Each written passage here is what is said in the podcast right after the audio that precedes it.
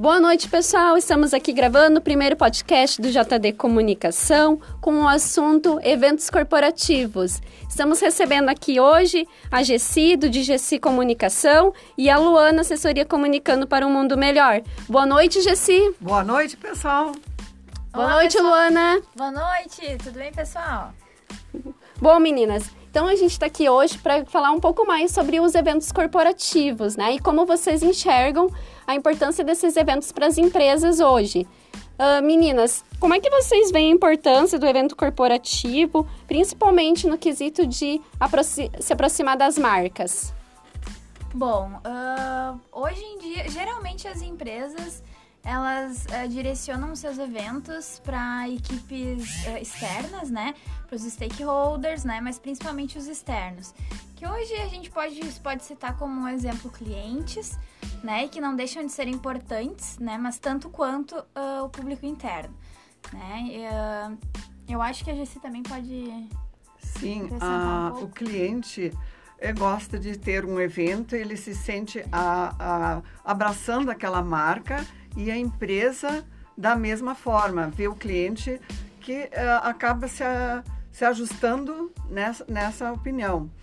E, e o, o, próprio, o próprio funcionário também se vê importante nesse tema, porque ele dá um sentimento de pertencimento. Então, é importante ter os eventos é, corporativos, mas também internos e externos. É, esse é um outro ponto que eu ia chegar também, meninas, com vocês, que é justamente a importância não só de a gente trabalhar com o público externo, mas também com o público interno, né? Porque muitas vezes a gente pensa logo em público externo, quando fala de simpósios, fala de seminários, fala de palestras, convenções. Né? A gente pensa muito Sim. no público externo, mas o público interno também ele precisa Sim, ser porque, trabalhado, né? Até porque, né, eu acho que todo mundo concorda que até para te entregar um trabalho para um cliente, por exemplo, tem um, toda uma equipe por trás, né? Tem uma equipe interna trabalhando, né? Uh, e é um trabalho muito, é um trabalho em grupo muito grande, né? E a questão do pertencimento que a Jessi falou também, eu acho que é muito importante, porque para as pessoas se sentirem importantes, né? Isso é fundamental. Né? Uhum. A equipe começa a trabalhar unida, integrada, né? Todos se sentem participativos, né? Exatamente. né? Uhum, exato. E assim, como é que vocês veem hoje os eventos? Uh, eles, muitas, algumas empresas eh, eu vejo que às vezes pensam em venda também, mas eles não são só venda, eles vêm muito mais para atrelar a questão institucional da empresa, trabalhar a força dessa marca. Como é que vocês enxergam isso? É, eu acho que é muito importante, né? Porque uma marca ela não anda sozinha, então ela é construída primeiramente com o público interno e aí ela vai apresentar, ah, né, e criar a sua marca, né, criar uma identidade através da imagem que ela passa para o público, né? E isso, quando a gente fala público, a gente se refere em todos eles, né?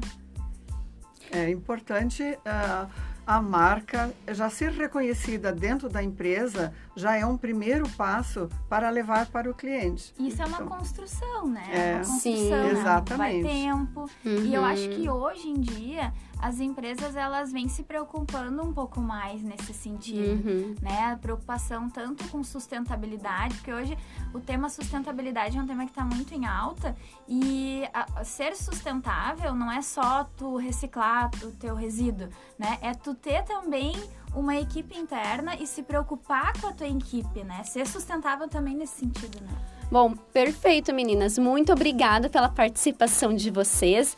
Na próxima semana a gente vai ter a Souza Comunicação aqui, na, aqui no nosso podcast, nosso segundo podcast, para falar um pouquinho mais como é que se produz um evento, como é que se organiza um evento e o pós-evento. Então, agradeço muitíssimo a presença de vocês. Ah, gente, obrigada, obrigada. E aguardem nosso segundo podcast na próxima semana. Abraços!